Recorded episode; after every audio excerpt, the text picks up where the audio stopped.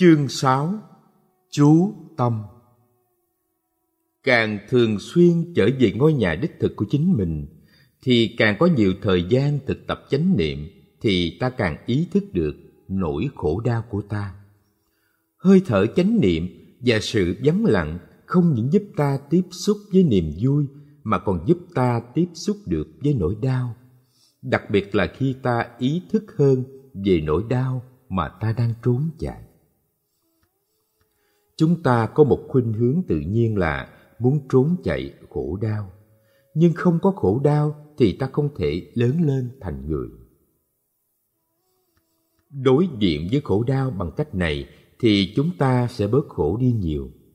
Khổ đau có thể tự nó được chuyển hóa dễ dàng hơn. Thay vì tiếp tục chạy trốn khổ đau hay đẩy khổ đau vào những xó xỉnh xa xôi nào đó trong tâm thức, ta chỉ cần nhận diện nó. Nếu không bao giờ khổ đau, ta sẽ không có nền tảng hoặc động lực để phát triển trí tuệ và từ bi. Khổ đau rất quan trọng. Chúng ta phải học cách nhận diện và ôm ấp khổ đau vì ý thức về khổ đau sẽ giúp ta lớn lên. Chúng ta khá thường xuyên tránh né sự im lặng, nghĩ rằng như vậy là chúng ta sẽ tránh được khổ đau. Nhưng sự thật là dành thời gian tĩnh lặng để ý thức trở về ngôi nhà đích thực của chúng ta là cách duy nhất giúp ta trị liệu khổ đau. Nhận diện khổ đau Nhiều bài giảng của tôi có mục đích giúp mọi người học cách nhận diện khổ đau, ôm ấp khổ đau và chuyển hóa khổ đau. Chúng ta có khả năng mỉm cười với nỗi khổ của ta bằng sự bình an giống như ta mỉm cười với bùn vậy. Bởi vì ta biết rằng chỉ khi nào có bùn và biết cách tận dụng bùn thì chúng ta mới có thể trồng được sen. Có thể có những nguồn khổ đau lớn, những nỗi đau do những cảm xúc mạnh gây nên và ở lại với ta lâu dài tạo thành những vết thương căng để. Tuy nhiên cũng có những khổ đau nho nhỏ mà tiếng Anh gọi là a little bit misery. Nhưng lại làm chúng ta mòn mỏi, hao gầy từ ngày này qua ngày khác. Nếu biết cách xử lý những khổ đau nho nhỏ ấy, thì chúng ta sẽ không trở thành nạn nhân của những công việc hàng ngày. Khi khổ đau kết thành khối, cho dù là từ những khổ đau lớn hay từ những khổ đau nho nhỏ, chúng ta cũng nên học cách nhận diện và ôm ấp nó. Khổ đau mà chúng ta đang có có thể được trao truyền từ cha mẹ, ông bà, tổ tiên của chúng ta. Nếu có khả năng nhận diện, ôm ấp và chuyển hóa, thì không những ta chuyển hóa cho chính ta mà còn chuyển hóa cho cha mẹ, ông bà và tổ tiên ta nữa. Chúng ta không thể trốn thoát nỗi đau. Nó có mặt khắp nơi. Bên cạnh những khổ đau cá nhân và khổ đau của cộng đồng loài người thì cũng có những khổ đau từ thiên nhiên. Những thiên tai và thảm họa do con người gây ra xảy ra hàng ngày trên toàn cầu như sóng thần, cháy rừng, đói kém, chiến tranh. Những trẻ em vô tội chết mỗi ngày do thiếu nguồn nước sạch, thiếu thức ăn hoặc thuốc uống. Chúng ta cũng liên hệ mật thiết với những khổ đau này, cho dù chúng ta không trực tiếp gánh chịu những khổ đau ấy Em nhỏ kia, người đàn bà già nua kia, người thanh niên thiếu nữ kia. Khi họ chết thì ta cũng chết với họ với hình thức này hay hình thức khác. Tuy nhiên, ta đang còn sống, nghĩa là họ cũng đang còn sống với chúng ta bằng một cách nào đó. Chúng ta phải thiền tập quán chiếu về điều này. Hiểu được sự thực sâu sắc này giúp chúng ta phát khởi nguồn tư niệm thực. Ước muốn sống như thế nào để có thể giúp người khác vẫn được tiếp tục sống như mình? Hải đảo tự thân. Khi bước vào ngôi nhà của mình ta có thể thư giãn trở về với chính mình. Ta cảm thấy ấm cúng thoải mái an toàn và hạnh phúc. Nhưng thực sự thì ngôi nhà đích thực của ta ở đâu? Ngôi nhà đích thực của ta, cái mà Bụt gọi là hải đảo tự thân, là một nơi bình an bên trong.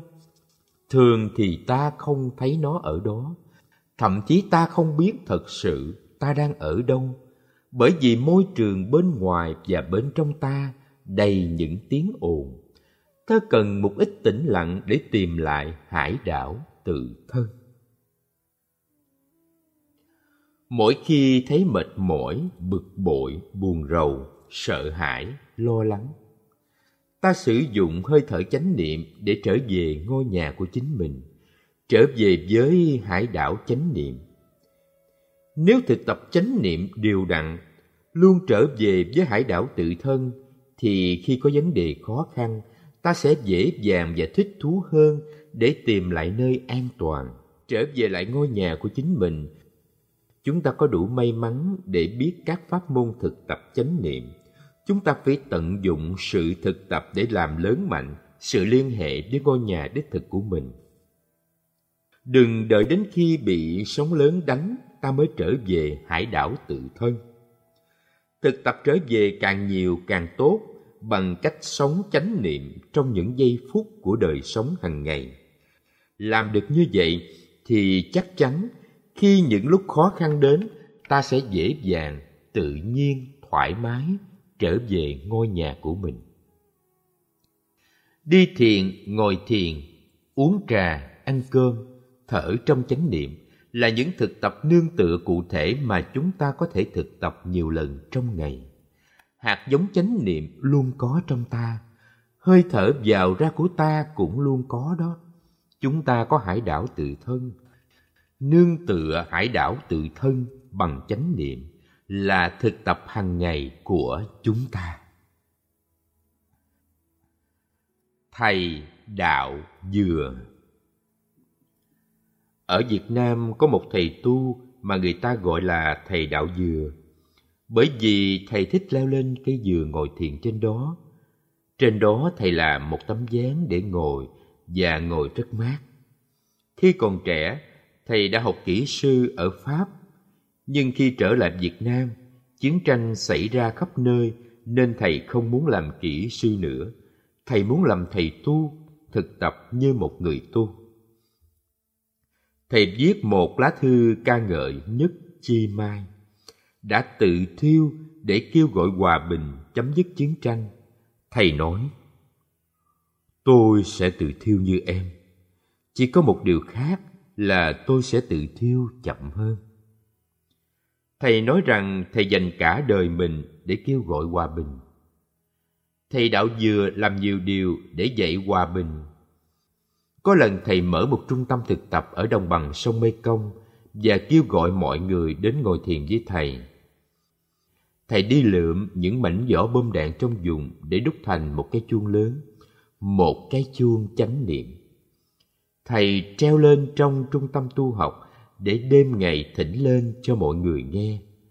Thầy viết một bài, trong đó thầy nói Những mảnh bom đạn ơi! Kiếp trước con đã tàn phá và giết hại. Bây giờ qua đã lượm các con về đây để cho các con tu. Khi qua thỉnh lên một tiếng chuông thì các con trở thành Bồ Tát hết. Các con thức người ta tỉnh dậy, đánh thức tình nhân loại, tình thương yêu và sự hiểu biết để thiên hạ đừng bắn giết lẫn nhau nữa. Thầy thỉnh chuông mỗi sáng và mỗi tối. Sự có mặt của cái chuông là biểu tượng chứng minh rằng sự chuyển hóa là điều có thể xảy ra. Một ngày nọ, thầy đến dinh tổng thống, muốn gửi một thông điệp hòa bình. Những người canh gác không muốn cho thầy vào, nói chuyện với họ không thành công, thầy đành im lặng. Thầy ở lại và ngủ ngay bên ngoài cổng dinh tổng thống. Thầy mang theo một cái lồng, trong đó có một con mèo và một con chuột đã học làm bạn với nhau. Con mèo không ăn con chuột. Một người hộ vệ hỏi, mục đích ông đến đây làm gì? Thầy đạo vừa nói, Tôi muốn chỉ cho Tổng thống thấy là ngay cả mèo và chuột mà cũng có thể sống chung hòa bình với nhau. Thầy muốn mọi người tự hỏi lại chính mình rằng nếu mèo và chuột có thể sống hòa bình an lạc với nhau thì tại sao loài người chúng ta không thể sống hòa bình được? Thầy đạo dừa sống im lặng một mình trong một thời gian dài. Ước muốn của thầy là đóng góp một phần vào công việc tạo ra một môi trường hòa bình an lạc hơn cho đất nước. Để làm được điều này, thầy cần phải rất sáng suốt và định tâm. Có người nói thầy điên, nhưng tôi không nghĩ là thầy điên. Tôi nghĩ thầy là một nhà hoạt động cho hòa bình rất vững chãi trong ngôi nhà đích thực, trong hải đảo tự thân của thầy. Độc cư khi nghe đến hải đảo tự thân hay một mình tĩnh cư, người ta thường nghĩ ngay là họ phải sống tách rời với mọi người, không tiếp xúc với ai cả, không liên hệ đến bất cứ thứ gì khác. Kỳ thực, sự thực tập này cách sống một mình này không có nghĩa là tách rời ra với những người chung quanh mà là biết thiết lập thân tâm vững chãi trong cái bây giờ ở đây và ý thức được những gì đang xảy ra trong phút giây hiện tại chúng ta dùng chánh niệm để ý thức những gì đang xảy ra, ý thức về cảm thọ, tri giác, cũng như những gì đang xảy ra trong tăng thân chung quanh mình. Chúng ta luôn trở về với chính mình, luôn là chính mình, không đánh mất mình. Đây là cách sống độc cư sâu sắc nhất. Thực tập sống một mình là thực tập có mặt đích thực trong mỗi một giây phút, không bị kẹt vào quá khứ không mơ tưởng về tương lai và không bị đám đông lôi kéo. Chúng ta không cần phải đi vào rừng để sống một mình tĩnh cư. Chúng ta có thể sống chung với mọi người, có thể đi chợ, đi bách bộ với người khác mà vẫn có thể sống một mình và im lặng được. Trong xã hội ngày nay, có quá nhiều thứ chung quanh bắt ta phải chú ý và phản ứng, nên sống một mình tĩnh cư là điều mà ta cần phải học hỏi mỗi ngày ta cần để ra một ít thời gian để ngồi im một mình có thể ta nghĩ rằng ta chỉ có thể vui được khi có ai bên cạnh, nói chuyện, cười giỡn chung quanh ta. Nhưng niềm vui hạnh phúc khi được ở một mình cũng có thể rất lớn lao và thâm sâu, giúp ta có nhiều khả năng để chia sẻ hơn. Nếu ta có những niềm vui và hạnh phúc sâu sắc trong việc sống độc cư, ta sẽ có nhiều khả năng để cho đi. Không có khả năng sống một mình, thì càng ngày ta càng suy yếu kiệt quệ và khi chúng ta không đủ chất dinh dưỡng nuôi lấy tự thân thì ta không có gì nhiều để hiến tặng cho người khác. Vì vậy, học cách sống một mình rất quan trọng. Mỗi ngày chúng ta nên dành một ít thời gian để sống một mình, bởi vì nó sẽ giúp ta nuôi dưỡng tự thân và nhìn sâu dễ dàng hơn. Điều này không có nghĩa là ta không thể sống độc cư một mình tĩnh cư và nhìn sâu khi chung quanh ta có quá đông người. Ta có thể làm được. Thậm chí ngồi giữa chợ ta cũng có thể sống một mình mà không bị đám đông lôi kéo ta vẫn có thể là ta, vẫn làm chủ được chính mình. Cũng như vậy, ta vẫn có thể là ta, cho dù ta đang ở trong một cuộc đàm luận sôi nổi, hay trong một cộng đồng đang có nguồn năng lượng cảm xúc mạnh của tập thể, ta có thể tiếp tục an trú, vững chãi và an toàn trong hải đảo tự thân của ta. Có hai khía cạnh độc cư và cả hai điều quan trọng thứ nhất là sống một mình.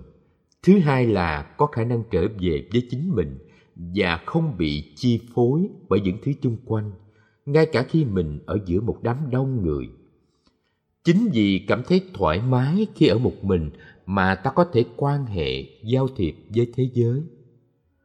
Tôi thấy gần gũi truyền thông tốt với quý vị, vì tôi hoàn toàn là tôi. Rất đơn giản để thực sự liên hệ được với thế giới trước hết ta phải trở về liên hệ truyền thông với chính mình vượt thoát tập khí Tất cả chúng ta đều có những khối tập khí bên trong chúng ta. Tập khí là một năng lượng vô thức khiến ta cứ lặp đi lặp lại những thói quen cũ, lặp lại những cách hành xử giống nhau cả hàng ngàn lần. Tập khí đẩy ta chạy, ta luôn luôn phải làm một cái gì đó khiến ta đánh mất mình trong những suy tư về quá khứ, những mơ tưởng về tương lai và đổ lỗi cho người khác về những khổ đau của mình. Nó cản trở ta, không cho ta có khả năng bình an và hạnh phúc trong giây phút hiện tại. Tập khí được trao truyền cho ta qua nhiều thế hệ tổ tiên và chúng ta tiếp tục làm cho nó mạnh thêm, mạnh lắm. Chúng ta thông minh đủ để biết rằng nếu chúng ta làm những điều đặc thù này, nếu chúng ta phê bình buộc tội, chúng ta sẽ gây đổ vỡ trong mối quan hệ của chúng ta. Chúng ta không muốn phê phán buộc tội, không muốn làm những điều gây đau buồn. Ấy vậy mà khi gặp khó khăn căng thẳng, chúng ta đã nói hoặc làm những điều mà chúng ta biết là sẽ gây đổ vỡ phá hoại. Tại sao? Tại vì nó mạnh hơn chúng ta tập khí luôn đẩy chúng ta đi. Vì vậy, thực tập chánh niệm có mục đích giải phóng chúng ta ra khỏi các tập khí. Tôi nhớ có một ngày nọ ở Ấn Độ, đang ngồi trên xe buýt với một người bạn đi thăm tân thân Dalit. Chúng tôi đã đi đến nhiều tiểu bang ở Ấn Độ để mở những ngày quán niệm, các khóa tu và những pháp thoại công cộng. Khung cảnh ở bên ngoài rất đẹp những cây cọ, những ngôi đền, những con trâu và những đồng lúa. Tôi thích nhìn mọi thứ, nhưng người bạn của tôi thì rất căng thẳng. Rõ ràng là người ấy đã không thưởng thức cảnh đẹp như tôi. Ông ta đang đấu tranh. Thế vậy, tôi nói, Này bạn, bây giờ không có gì phải lo lắng cả. Tôi biết là anh muốn làm cho chuyến đi của tôi được vui vẻ, làm cho tôi hạnh phúc. Nhưng ngay bây giờ tôi đã hạnh phúc rồi cho nên anh hãy tận hưởng đi. Ngồi lại và mỉm cười, khung cảnh ở bên ngoài rất đẹp. Anh ta nói, dạ. Và ngồi lại thoải mái hơn. Nhưng chỉ vài phút sau, khi nhìn lại thì thấy anh ta cũng căng thẳng như trước. Anh ta vẫn lo lắng, băn khoăn, sốt ruột, không yên tâm. Anh ta không thể buông được những dằn co trong lòng những dằn co đó đã diễn ra cả hàng ngàn năm. Anh ta không có khả năng an trú trong giây phút hiện tại và tiếp xúc sâu sắc với sự sống trong giây phút ấy. Tôi thấy anh ta không có khả năng tiếp xúc được với chính mình. Bây giờ anh ta có gia đình, có nhà đẹp, có nghề giỏi, nhưng anh ta vẫn bị tập khí khổ đau lôi kéo. Khổ đau của tổ tiên trong hàng ngàn năm quá khứ. Anh ta đã vật lộn đấu tranh đêm ngày, ngay cả trong giấc mơ vẫn còn đấu tranh. Anh ta không có khả năng buông bỏ và thư giãn. Tổ tiên của chúng ta có thể may mắn hơn chúng ta, nhưng nhiều người trong chúng ta vẫn bị ám ảnh bất an như thế. Chúng ta không cho phép mình buông thư, không cho phép mình an trú trong giây phút hiện tại, bây giờ, ở đây. Tại sao ta phải chạy và phải luôn chạy? Ngay cả khi ta đang chuẩn bị buổi ăn sáng ăn trưa đi bộ hay ngồi chơi cũng có một cái gì đó luôn thúc đẩy kéo ta đi. Chúng ta chạy theo cái gì? Đức bụt dạy về vấn đề này rất rõ ràng. Ngài nói đừng khổ đau tuyệt vọng vì quá khứ, vì quá khứ đã qua rồi. Đừng lo lắng về tương lai, vì tương lai chưa đến. Chỉ có giây phút mà mình có thể sống được, đó là giây phút hiện tại. Trở về với giây phút hiện tại, sống sâu sắc với giây phút ấy, chúng ta sẽ được tự do, vượt thoát được khổ đau hệ lụy. Tháo gỡ nội kết. Có hai loại nội kết. Nội kết thứ nhất bao gồm những quan điểm, tư tưởng, ý niệm, khái niệm và kiến thức. Ai cũng có những quan điểm, những ý niệm, nhưng khi bị kẹt vào đó thì ta mất tự do, ta không có cơ hội tiếp xúc với sự thật của cuộc sống. Nội kết thứ hai là những phiền não tập khí khổ đau như sợ hãi, giận dữ, kỳ thị, tuyệt vọng, kiêu căng. Chúng ta phải lấy đi những thứ ấy mới được tự do. Hai loại nội kết này khắc sâu trong tâm ý và trí não của ta, làm cho ta mù mắt, khiến ta làm những điều mà ta không muốn làm, khiến ta nói những điều mà ta không muốn nói vì vậy, ta không có tự do. Bất cứ lúc nào làm điều gì, vì tập khí, vì những ý niệm quan điểm đã khắc sâu vào trí não mà không xuất phát được từ ước muốn đích thực của ta, thì ta không có tự do. Đọc sách thiền tập không phải là để ta có thêm kiến thức, khái niệm, mà thực chất là để buông bỏ những quan điểm, khái niệm. Đừng thay thế những ý niệm quan điểm cũ bằng những ý niệm quan điểm mới. Đừng chạy theo những ý niệm hạnh phúc này đến ý niệm hạnh phúc nọ. Đừng thay đổi quan điểm này thành quan điểm khác. Tất cả chúng ta đều có những cách hành xử, những tập khí rất sâu dày. Mỗi ngày ta đã để cho những năng lượng vô hình này thống trị đời sống của ta. Chúng ta hành động phản ứng theo những ảnh hưởng của những khuynh hướng này trong ta. Tuy nhiên, tâm ta cũng uyển chuyển rất tự nhiên, như các nhà khoa học não bộ đã nói. Não ta có tính mềm dẻo, chúng ta có thể chuyển hóa chúng. Có khả năng dừng lại và ý thức giây phút hiện tại là một phần định nghĩa của hạnh phúc. Không thể có hạnh phúc ở tương lai đây không phải là vấn đề tín ngưỡng, không phải là niềm tin, mà là kinh nghiệm sống.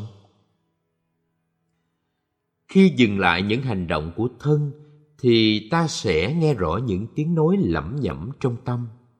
Và khi dừng lại được những tiếng nói lẩm nhẩm, những cuộc độc thoại trong đầu, những lao sao liên tục ta sẽ thấy được một không gian bên trong cho ta cơ hội sống đời sống của ta một cách thỏa mãn và hoàn toàn mới.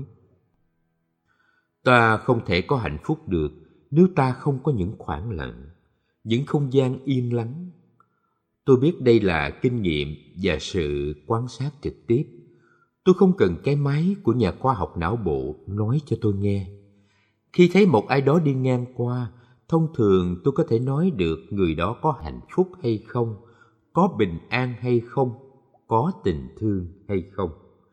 Không có sự im lặng, ta không thể sống trong giây phút hiện tại và giây phút này là cơ hội tốt nhất để tìm thấy hạnh phúc. Angulimala, ương quật ma.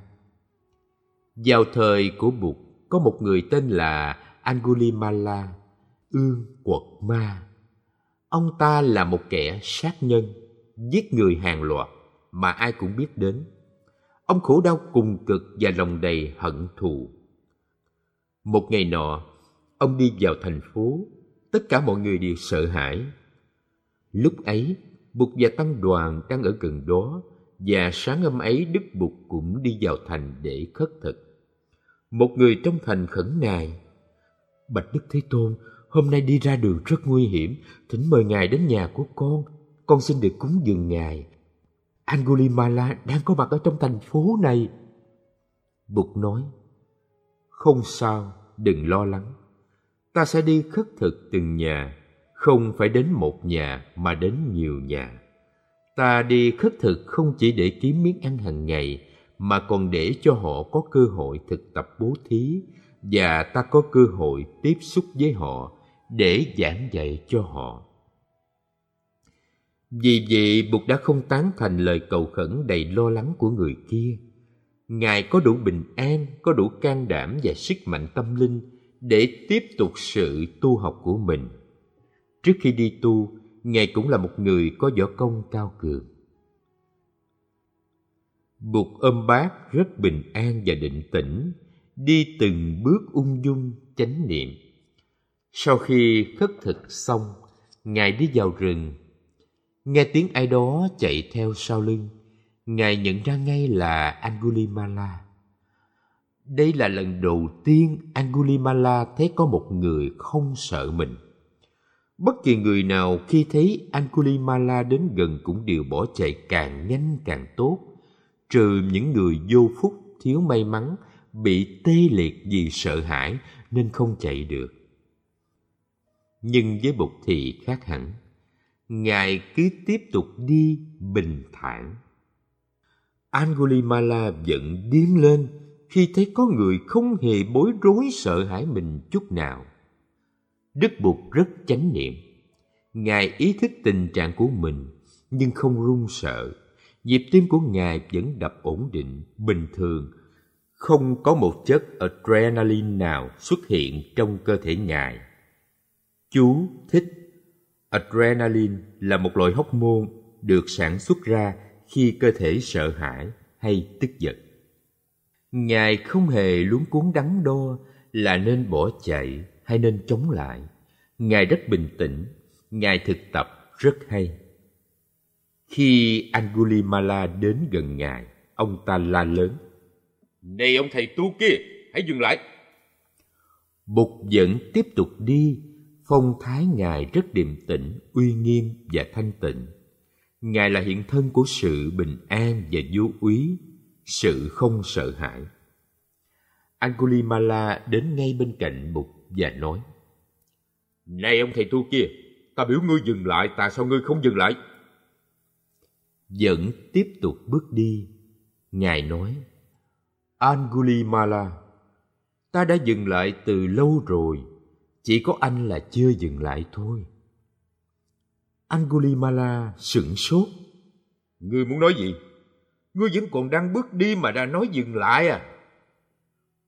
Sau đó Bụt nói cho Angulimala nghe dừng lại thực sự nghĩa là gì. Angulimala, anh không nên tiếp tục làm những điều anh đang làm nữa. Anh có biết là anh đang gây khổ đau cho chính anh và cho nhiều người khác không? Anh phải học cách thương yêu. Thương yêu? người đang nói với ta về thương yêu ư?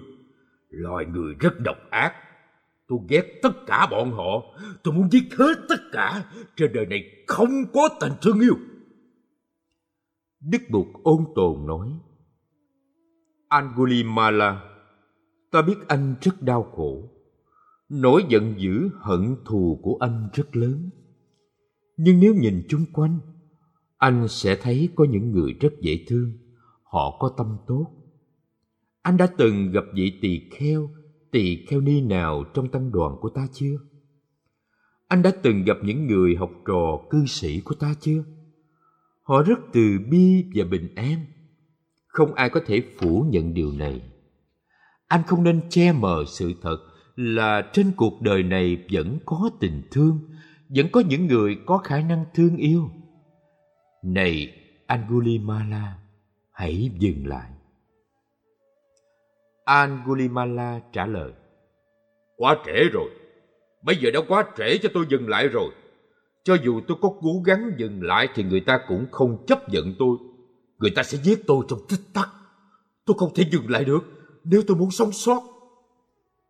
Bụt nói, Này anh bạn, không bao giờ là quá trễ cả. Hãy dừng lại ngay đi. Ta sẽ làm bạn với anh và sẽ giúp anh. Tăng thân của ta sẽ bảo vệ cho anh. Nghe được điều này, Angulimala quăng kiếm, quỳ xuống và xin Ngài nhận vào tăng đoàn của Ngài. Angulimala trở thành một hành giả thực tập chuyên cần nhất trong tăng đoàn. Ngài chuyển hóa hoàn toàn và trở thành một người vô cùng nhẹ nhàng. Ngài là hiện thân của bất bạo động. Nếu Angulimala có khả năng dừng lại, thì tất cả chúng ta cũng có khả năng dừng lại. Không ai trong chúng ta bận rộn, lo lắng, điên rồ hơn kẻ giết người này. Chúng ta không thể tìm thấy an lạc trong sự im lặng nếu ta không dừng lại. Chạy càng nhanh, đẩy mình càng nhiều thì ta sẽ không bao giờ đạt được bình an. chúng ta chỉ tìm thấy bình an ở đây thôi, không thể tìm thấy bình an ở bất cứ nơi nào khác. Giây phút mà ta có thể dừng lại thực sự trên cả hai phương diện hành động và những tiếng ồn bên trong thì ta bắt đầu tìm thấy được sự im lặng và trị liệu. Im lặng không phải là một sự mất mát trống rỗng càng có không gian cho sự yên tĩnh và im lặng, ta càng có khả năng hiến tặng cho chính mình và cho người khác. Thực tập hải đảo tự thân. Khi bụt lâm bệnh vào lần cuối cùng, ngài biết rằng nhiều vị đệ tử của ngài sẽ cảm thấy mất mát khi ngài qua đời. Vì vậy ngài dạy đệ tử không nên nương tựa vào bất cứ một thứ gì ngoài mình, mà phải nương tựa vào hải đảo tự thân. Thực tập hơi thở ý thức, chế tác chánh niệm trong tự thân, ta sẽ trở về khám phá ra người thầy trong mình và hướng về hải đảo tự thân. Hải đảo tự thân cũng có chim, có cây, có suối, giống như trên đất liền vậy thực sự không có ranh giới phân chia giữa cái bên trong và bên ngoài. Nếu ta không có mặt đó, nếu ta không thực sự là ta trong hải đảo của chính mình, thì ta cũng không thực sự tiếp xúc được với thế giới bên ngoài. Tiếp xúc sâu sắc với bên trong, ta cũng tiếp xúc được với bên ngoài và ngược lại. Truyền thông thực sự có mặt chỉ khi nào ta có đủ niệm và định. Vì vậy trở về với hải đảo tự thân trước hết là chế tác niệm định. Ở làng mai có bài hát the island of self, hải đảo tự thân. Chúng ta có thể sử dụng bài hát này để thực tập như các bài thiền tập có hướng dẫn mỗi khi ngồi hay đi. Breathing in, i go back to the island within myself. There are beautiful trees within the island. There are clear streams of water. There are birds, sunshine, and fresh air. Breathing out, I feel safe. I enjoy going back to my island. Thở vào, tôi quay về nơi hải đảo tự thân. Ở đó có cây cối xanh tươi, có dòng suối trong xanh có chim chóc ca hát, có ánh nắng mặt trời và không khí trong lành. Thở ra tôi thấy an toàn, tôi muốn trở về nơi hải đảo tự thân.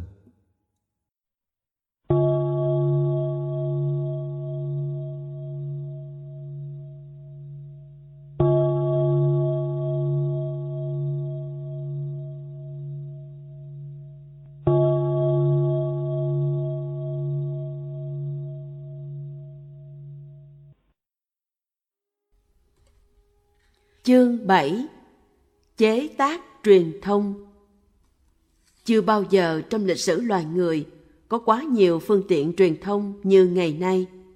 Điện thoại di động, máy nhắn tin, điện thư tức email, phương tiện truyền thông trực tuyến, dân dân.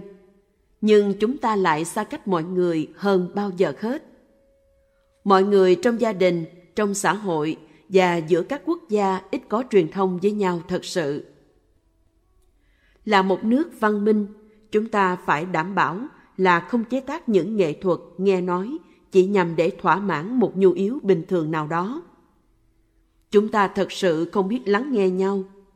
Hầu hết chúng ta rất có ít khả năng quý giá là bày tỏ chính mình và lắng nghe người khác với một tinh thần cởi mở, thành thật. Khi không thể truyền thông được, thì năng lượng bên trong bị bế tắc, làm cho ta bệnh hoạn khi bệnh tình tăng trưởng thì ta lại khổ đau và khổ đau của ta lại đổ lên người khác. Nếu muốn truyền thông với người khác tốt hơn, ta không cần phải nhắn tin thêm cho họ, mà ta chỉ cần lắng nghe họ thêm. Lắng nghe sâu đưa tới cái hiểu, hiểu đưa tới liên hệ tốt hơn. Cách lắng nghe sâu không đơn thuần là cố gắng nhiều hơn. Trái lại, ta cần thời gian thực tập bắt đầu bằng sự im lặng. Tắt đài NST trong đầu, tức là đài suy nghĩ liên tục không ngừng. Truyền thông bằng chánh niệm Tất cả chúng ta đều mong muốn thèm khát truyền thông và nhiều người trong chúng ta tìm cách truyền thông qua điện thoại, email. Ta thấy ngọt ngào dễ chịu khi ai đó gửi cho ta một tin nhắn hay một email và cảm thấy lo lắng khi không có điện thoại hay không ở gần điện thoại. Tôi không có điện thoại nhưng không thấy mất truyền thông với bạn bè và đệ tử. Tôi thường nghĩ tới họ. Tôi viết thư cho họ trên giấy viết thật sự. Nó cũng mất thời gian, đôi khi cần vài ngày hay cả tuần để viết một trang thư cho một người bạn. Nhưng trong lúc đó, tôi lại có nhiều thời gian để nghĩ về người bạn của tôi. Tôi cũng có những người bạn đến thăm. Chúng tôi không nói chuyện thường xuyên, ngay cả trên điện thoại. Nhưng khi ngồi chơi với nhau, chúng tôi thật sự trân quý thời gian đó. Tôi nhìn họ và lắng nghe họ kỹ càng. Lời nói của họ rất quý giá, bởi vì tôi sẽ không được nghe những lời như thế nữa trong một thời gian. Bạn có bao giờ ngồi chơi với bạn thân mà không cần nói gì hết không? Với tôi, đó là một tình bạn sâu sắc nhất, một tình bạn tâm linh chân thật. Điều này rất quý hiếm. Một người bạn tâm linh, một thiền hữu tri thức, trong một ý nghĩa nào đó là người thầy của mình. Người thầy đích thực là người có tự do và không sợ sự im lặng. Người đó không cần phải được gọi là thầy. Người đó có thể nhỏ hơn ta. Nếu trong đời ta có một thiền hữu tri thức, một người bạn tâm linh tốt như vậy, thì ta đã quá may mắn rồi. Người ta nói rằng gặp được thiền hữu tri thức thì quý hiếm giống như hoa ưu bát Đa La Pa ngàn năm mới nở một lần. Khi gặp được một thiền hữu tri thức, ta phải biết thừa hưởng những cái tốt từ người bạn đó. Người đó có hiểu biết, có hạnh phúc, có tự do, và ta có thể nương tựa người đó để tưới tẩm những hạt giống hiểu biết, tự do cho chính ta. Cuối cùng, ta cũng nhận ra rằng ta không cần nhiều những phương tiện tình cảm và tiện nghi vật chất. Chúng ta không cần thiện hữu tri thức hay người bạn tâm linh khen ngợi ta, gọi điện cho ta mỗi ngày. Ta không cần những món quà mua ở tiệm hay những đối xử đặc biệt. Chúng ta phải sử dụng thời gian của mình cho có hiệu quả. Nếu ta lãng phí thời gian với những đòi hỏi tầm thường, thì ta sẽ không có khả năng thừa hưởng những món quà đích thực quý giá từ người bạn tâm linh. Chúng ta có thể gặt hái được những tuệ giác giá trị bằng cách quan sát cách người ấy hành xử qua những trường hợp khác nhau. Chúng ta có thể kinh nghiệm được cái hiểu biết lớn mà họ có được. Ta không cần phải ngồi cạnh họ suốt ngày hay bắt họ chú ý tới ta, công nhận sự có mặt của ta. Đơn giản, ta chỉ thưởng thức sự có mặt của họ mà không cần họ phải làm hay cho ta bất cứ thứ gì. Người bạn tâm linh, thiện hữu tri thức có thể là bất cứ người nào, có thể là người mà ta không mong đợi. Nhưng khi gặp được một người như thế, ta hạnh phúc vô cùng. Nuôi dưỡng sự im lặng dễ chịu khi sống với một ai đó, có thể ta ý thức được sự tĩnh lặng từ người thân quen làm cho ta cảm thấy thoải mái nhưng nếu ta không gìn giữ chăm bón, thì sự thoải mái dễ chịu này có thể khiến ta nhờn đi sự có mặt của người ấy. Anthony de Saint-Exupéry, tác giả cuốn Hoàng tử bé đã viết Thương nhau không phải nhìn nhau mà cùng nhìn về một hướng. Tôi nghĩ ông ta nói như vậy không có nghĩa là ngồi trong phòng cùng coi tivi với nhau. Có thể lý do mà cả hai người cùng nhìn về một hướng tivi là bởi vì nhìn nhau không mang lại hạnh phúc nhiều như trước đây. Khi mới gặp nhau, ta nghĩ người thương của ta rất dễ thương và hấp dẫn. Người ấy là thiên thần của đời ta. Ta nói rằng, không có em ta không thể sống được. Nghe giọng nói của người kia như là tiếng chim hót rất ngọt ngào. Nhìn nhau thấy lòng ấm áp như mặt trời lên. Còn bây giờ, nhìn nhau, nghe nhau không còn mang đến cho nhau niềm vui và hạnh phúc nữa. Có thể ta đã cãi cọ quá nhiều và không biết cách hòa giải, không biết cách tìm lại nguồn hạnh phúc. Nếu ta không tìm cách nói chuyện, truyền thông mà cứ xem tivi thì tình trạng chỉ tệ hại thêm năm này qua năm khác. Có lần một phụ nữ đến phỏng vấn quý sư cô xóm mới, làng Mai, cho tờ báo phụ nữ. Ngày nọ, khi nhà báo đang nói chuyện với quý sư cô, thì tôi đến thăm. Cô ta nắm lấy cơ hội này để phỏng vấn tôi. Cô ta muốn tôi nói về thiền và chánh niệm, nhưng tôi thấy mình nên gây cảm hứng cho người ta thực tập hơn. Đây là những đề nghị của tôi cho độc giả báo phụ nữ thực tập. Tối nay sau khi ăn tối, khi chồng mình mở tivi lên, hãy thực tập những hơi thở thật sâu, làm cho thân tâm lắng dịu, rồi mỉm cười với anh ta và nói Anh ơi, anh có thể tắt tivi được không? Em có chuyện muốn nói với anh. Với lời nói ái ngữ, bạn nói với chồng như thế, có thể anh chồng hơi bực mình và chờ đợi một cuộc cãi lộn hay chuyện gì tương tự xảy ra. Sau khi anh ta tắt tivi, bạn tiếp tục mỉm cười và nói Anh ơi, tại sao vợ chồng mình không có hạnh phúc? Dường như mình có tất cả. Cả hai đều có lương cao. Mình có nhà đẹp và có đủ tiền trong ngân hàng. Vậy tại sao mình không hạnh phúc? Chúng ta có thể dành vài phút để xem lại điều này không? Ban đầu chúng ta sống với nhau rất dễ thương. Chúng ta có hạnh phúc. Chúng ta có thể nói cho nhau nghe để cùng nhau tìm ra nguyên nhân tại sao hạnh phúc của chúng ta lại ra đi. Đó là thiền tập, đó mới đích thực là thiền. Thông thường chúng ta chỉ đổ lỗi cho người kia, nhưng trong bất kỳ mối quan hệ nào, cả hai bên đều cùng có trách nhiệm cho những gì xảy ra. Cả hai bên đều không biết cách nuôi dưỡng tình yêu và hạnh phúc. Hầu hết chúng ta không biết cách xử lý khổ đau hoặc giúp người khác xử lý khổ đau của họ. Vì vậy, tôi đã nói những điều đó với độc giả báo phụ nữ. Để cho những chia sẻ của mình dễ thương và có ích, bạn phải chuẩn bị sắp xếp những lời nói của mình như là Em đã có lỗi, em đã suy nghĩ, đã nói và đã làm những điều gây tổn hại đến hạnh phúc và truyền thông của chúng ta. Khi thấy hai bên có sự xung đột thì ta phải trở về với chính mình và nhìn lại kỹ hơn. Nếu nhận ra được cách ta nghĩ, ta nói, ta làm có hại cho mối quan hệ của hai bên, thì ta có thể xin lỗi người kia. Với sự thành thật và chánh niệm, chúng ta có thể bày tỏ mong muốn làm mới trở lại. Thực tập mà tôi đề nghị với nhà báo kia có thể gia đình nào cũng làm được. Chúng ta bắt đầu bằng cách tắt tivi đi và nói chuyện với nhau. Sử dụng ngôn ngữ bình thường, cùng nhau nhìn sâu vào tình trạng của mình. Chúng ta có thể khởi đầu bằng những cuộc hội thoại như thế.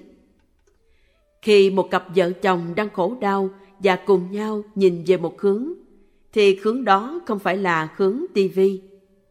Những người thương yêu nhau thực sự thì nên nhìn về hướng an lạc.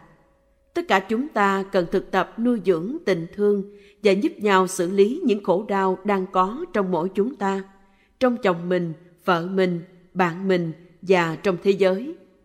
Người ta khổ đau trên khắp thế giới, chúng ta phải yểm trợ họ. Đây là điều mà ta có thể làm được. Bất cứ lúc nào ta giúp được cho mọi người bớt khổ, thì hạnh phúc của ta sẽ lớn lên.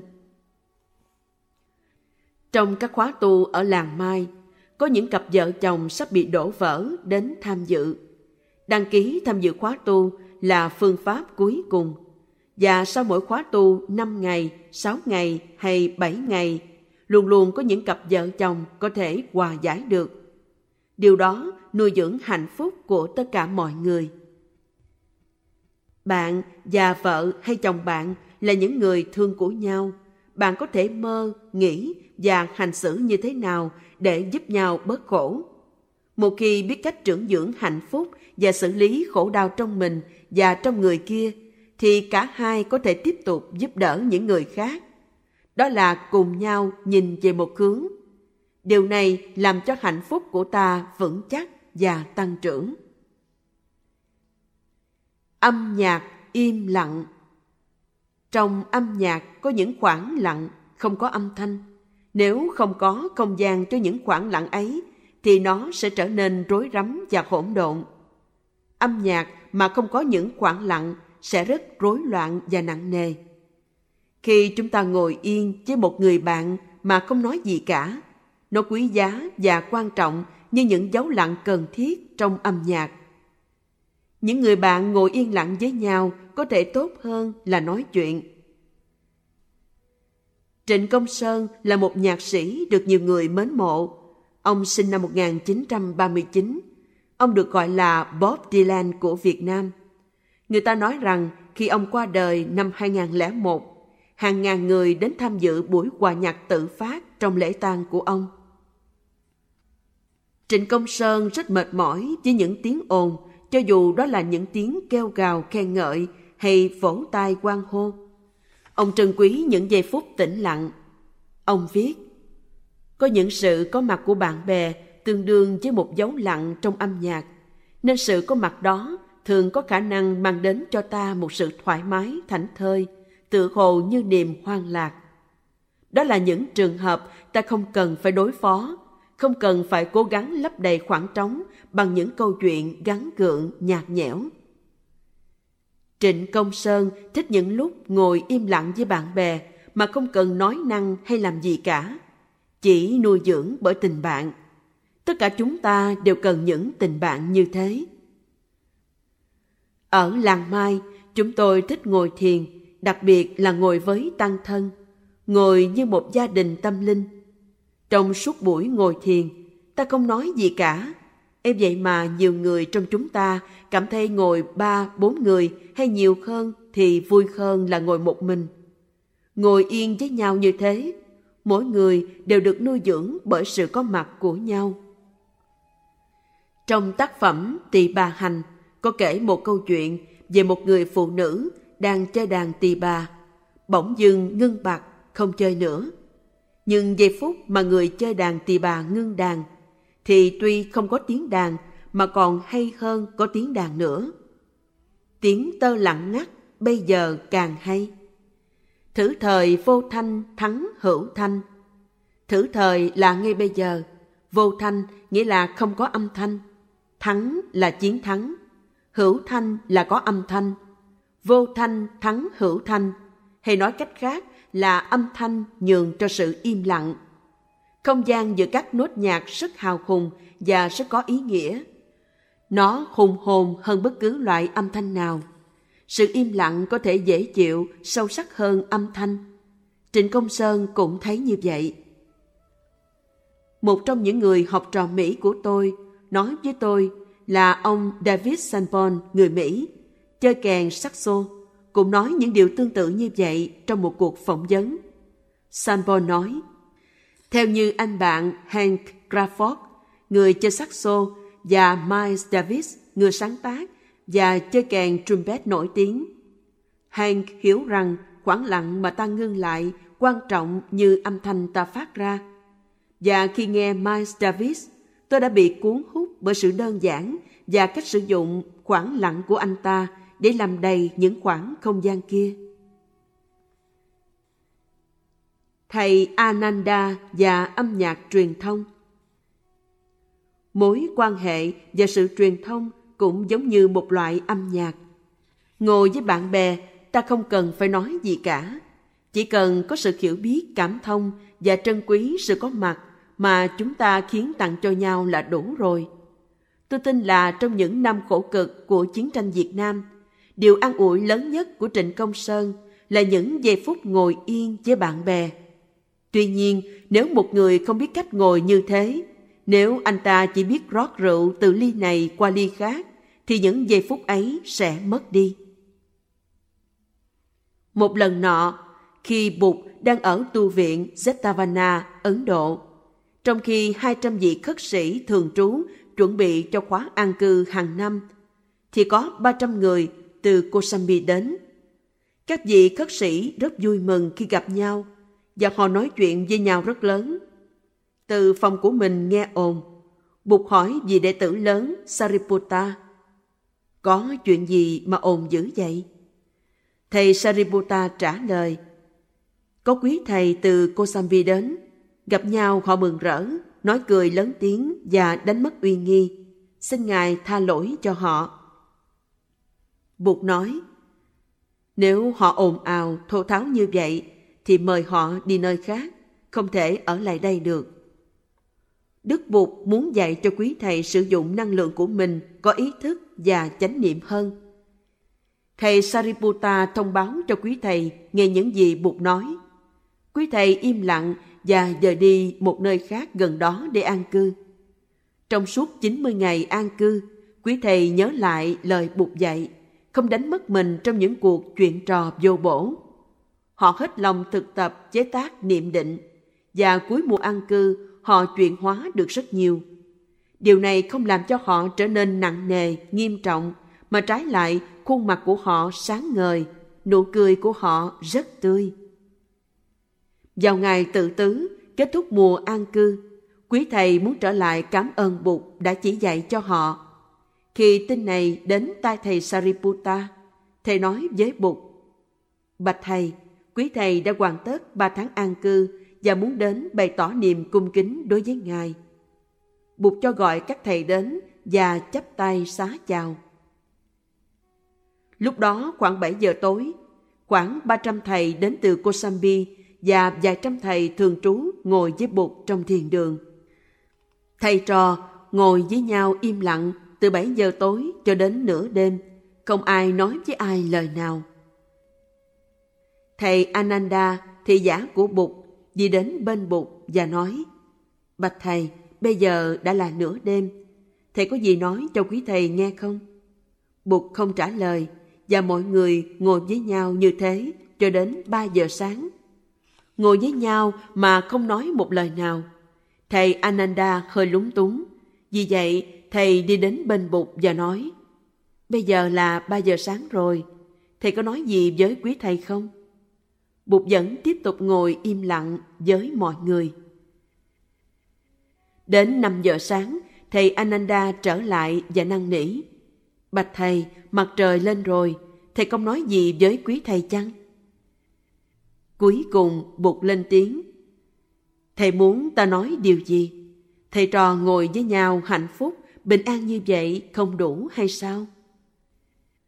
Có khả năng hiểu và trân quý sự có mặt của người kia là một hạnh phúc rất lớn. Đơn giản như vậy thôi. Mặc dù không nói gì, không có một âm thanh nào phát ra, nhưng hoàn toàn có giá trị hơn bất kỳ một âm thanh nào khác. Đến với nhau bằng sự im lặng. Trong đời sống hàng ngày, nhiều người cứ chuyện trò qua lại với người khác suốt ngày. Nhờ chánh niệm, ta luôn có khả năng chạm được vào cái tĩnh cư dễ chịu, tươi mát bên trong. Như tôi đã nói trước đây, Độc cư không có nghĩa là sống một mình trong một cái cốc trong rừng sâu núi thẳm, cắt đứt mọi liên hệ với nền văn minh bên ngoài. Cho dù sống độc cư là một trong những khía cạnh tâm linh mà chắc chắn ta cần thực tập. Độc cư đích thực đến từ một trái tim an định vững vàng, mà không bị lôi kéo bởi đám đông, bởi những buồn đau trong quá khứ, những lo lắng về tương lai hay những căng thẳng, kích động trong hiện tại. Nương tựa vào hơi thở chánh niệm, trở về với giây phút hiện tại là nương tựa vào hải đảo xinh đẹp và thanh tịnh mà mỗi chúng ta đều có trong lòng. Chúng ta không đánh mất mình, không đánh mất chánh niệm. Chúng ta có thể ngồi chơi với nhau, với những người khác mà không bị đánh mất mình trong những cảm thọ hay kẹt vào những tri giác. Trái lại, ta có thể xem người kia như là những người yểm trợ ta. Khi thấy một ai đó đi trong chánh niệm, nói những lời thương yêu, an trú trong công việc mình đang làm, thì người đó nhắc nhở ta trở về với suối nguồn chánh niệm trong mình. Khi ta thấy một người nào đang sao lãng, tán tâm, thì đó cũng có thể là một tiếng chuông chánh niệm nhắc nhở chúng ta tinh tấn, trở về tiếp xúc với sự có mặt đích thực của ta để khiến tặng cho tự thân và khiến tặng cho người khác. Có thể người kia nhận ra được phẩm chất của sự có mặt của ta và can đảm trở về với tự thân người ấy. Khi chúng ta có mặt, chơi với những người chung quanh mà không đánh mất mình trong những cuộc chuyện trò, thì bất cứ ở đâu chúng ta cũng có thể mỉm cười, thở vào bình yên và an trú hạnh phúc trong hải đảo tự thân của mình. Có được một tăng thân yểm trợ cho sự thực tập đều đặn của chúng ta là rất quan trọng. Nếu ta có cơ hội ngồi với người khác và để cho năng lượng chánh niệm tập thể ôm lấy nỗi khổ đau của ta, thì chúng ta giống như một giọt nước đang trôi trong một dòng sông bao la và chúng ta sẽ cảm thấy khỏe hơn nhiều. Điều quý giá nhất mà ta có thể khiến tặng cho nhau là sự có mặt của chúng ta đóng góp vào năng lượng chánh niệm và an lạc tập thể. Chúng ta có thể ngồi cho những người không thể ngồi được, đi cho những người không thể đi được, chế tác năng lượng bình an và yên tĩnh cho những ai không yên tĩnh, bình an được. Có thể chúng ta không cần phải làm gì để tháo gỡ những nội kết của chúng ta trong bầu không khí như thế. Nội kết từ nó được chuyển hóa. Với mỗi bước chân chánh niệm, mỗi khơi thở ý thức, ta có thể vừa trị liệu bản thân, vừa trị liệu thế giới. Phát triển thói quen tập thể tâm thức cộng đồng có thể là một loại thức ăn độc hại hay hiền thiện cũng vậy thói quen suy nghĩ nói năng và hành động của cộng đồng có thể lành mạnh hay không lành mạnh. Nếu chúng ta, những người làm việc chung với nhau, những người trong gia đình hay bạn bè, cùng cam kết với nhau thở chánh niệm trước khi trả lời điện thoại, hay dừng lại nghe chuông, nghe điện thoại, nghe chuông đồng hồ điểm, nghe tiếng còi hoặc tiếng máy bay, điều này sẽ trở thành những thói quen tập thể mang đến rất nhiều lợi lạc. Thói quen tập thể có thể rất hùng mạnh Chúng ta có thể yểm trợ nhau để dừng lại những thói quen cổ hủ, không lành mạnh và đi tới một hướng đi tốt đẹp hơn. Cùng với nhau, chúng ta có thể dừng lại những suy nghĩ và tập trung vào hơi thở của mình. Chúng ta có thể yểm trợ nhau để thở vào nhẹ nhàng và tập trung vào hơi thở vào. Thở ra nhẹ nhàng và tập trung vào hơi thở ra. Điều này rất đơn giản nhưng hiệu quả thì vô cùng lớn lao. Nếu mọi người dừng lại những suy nghĩ và thở với nhau bằng ý thức, thì tự nhiên ta không còn bị cô lập quá bởi cái cá nhân nữa. Chúng ta là một tập thể vui tươi. Chúng ta không hành xử như những cá nhân riêng lẻ, mà hành xử như một tập thể, một cơ thể siêu việt. Nguồn năng lượng mới được tạo ra này thậm chí còn mạnh hơn nguồn năng lượng được tạo ra khi ta đi và thở có chánh niệm. Khi chúng ta cho phép mình buông thư và để cho nguồn năng lượng chánh niệm và chánh định tập thể đi vào mình, thì việc trị liệu có thể xảy ra rất dễ dàng. Khi tuyệt vọng, nếu chúng ta mở thân tâm mình ra và để cho năng lượng chánh niệm, chánh định tập thể đi vào, thì chúng ta được trị liệu rất nhiều. Nuôi dưỡng người khác. Chúng ta có thể học cách chế tác sự im lặng có công năng trị liệu khùng hậu không chỉ trong gia đình hay trong những nhóm tu học địa phương mà còn trong những tăng thân rộng lớn hơn.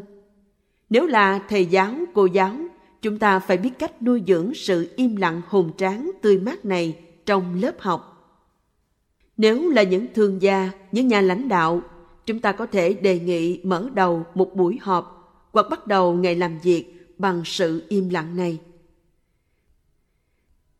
Năm 1997, ở Ấn Độ, khi viếng thăm Chủ tịch Quốc hội, tôi đã đề nghị ông giới thiệu pháp môn thực tập nghe chuông, thở và cười trong các buổi họp lập pháp. Tôi đề nghị các thành viên trong Quốc hội bắt đầu các buổi họp bằng hơi thở chánh niệm và nghe chuông. Khi sự trao đổi và bàn cãi lên cao độ, mọi người không còn khả năng lắng nghe nhau nữa, thì có thể thỉnh một tiếng chuông để cho toàn quốc hội có thể dừng lại, thở những hơi thở chánh niệm, làm lắng dịu thân tâm trước khi tiếp tục bàn luận và lắng nghe nhau. Mười ngày sau, ông ta lập ra một hội đồng đạo đức học, trông coi việc thực tập đem lại văn minh cho quốc hội. Nếu ta khắc những giây phút yên tĩnh bao la nho nhỏ vào những sinh hoạt khác nhau của đời sống hàng ngày, thì ta sẽ đạt tới một tự do vô bờ bến. Chúng ta không còn tranh giành địa vị, danh tiếng với những hy vọng những thứ này sẽ đem đến cho ta hạnh phúc nữa. Chúng ta có thể hạnh phúc ngay bây giờ. Chúng ta có thể có bình yên và an vui ngay nơi giây phút này. Dù chúng ta đã từng lăn xăng bất ổn suốt đời và chỉ còn hai phút nữa để sống trước khi nhắm mắt, thì chúng ta vẫn có thể dừng suy nghĩ để thở những hơi thở chánh niệm, tìm lại sự yên tĩnh và bình an. Nhưng tại sao phải đợi đến khi nằm trên giường bệnh mới ý thức và trân quý phép lạ là mình đang còn sống? Thực tập, ngồi chỉ để ngồi. Thỉnh thoảng ta nghe người ta nói, đừng có ngồi không đó, làm gì đi chứ? Họ rất muốn làm, nhưng những người thực tập chánh niệm thì thường hay nói, đừng làm gì hết, hãy ngồi yên đó. Không làm thực ra cũng là làm. Vô hành tức là hành. Có những người dường như họ không làm gì nhiều, nhưng sự có mặt của họ rất quan trọng cho sự an sinh của thế giới.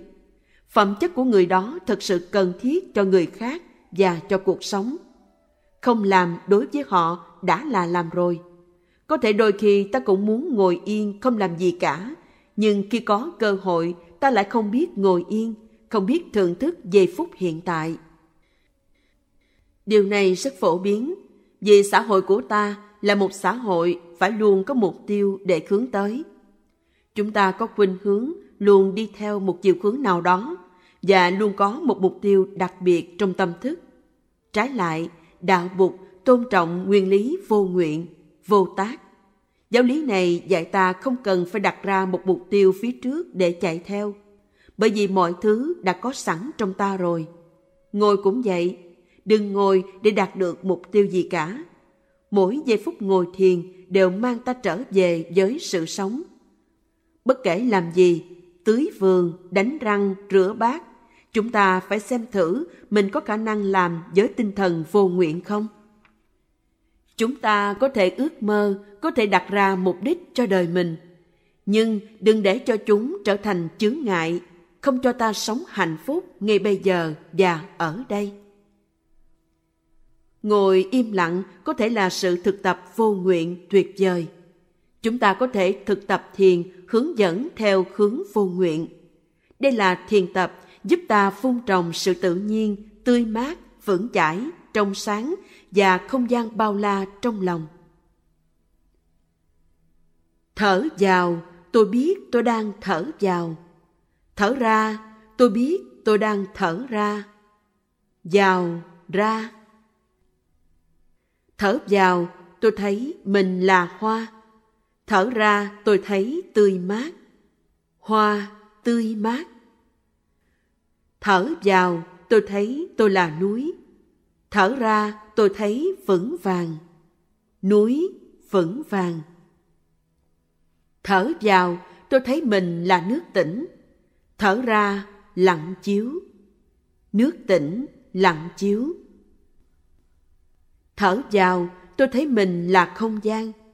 Thở ra, tôi thấy thanh thang. Không gian, thanh thang.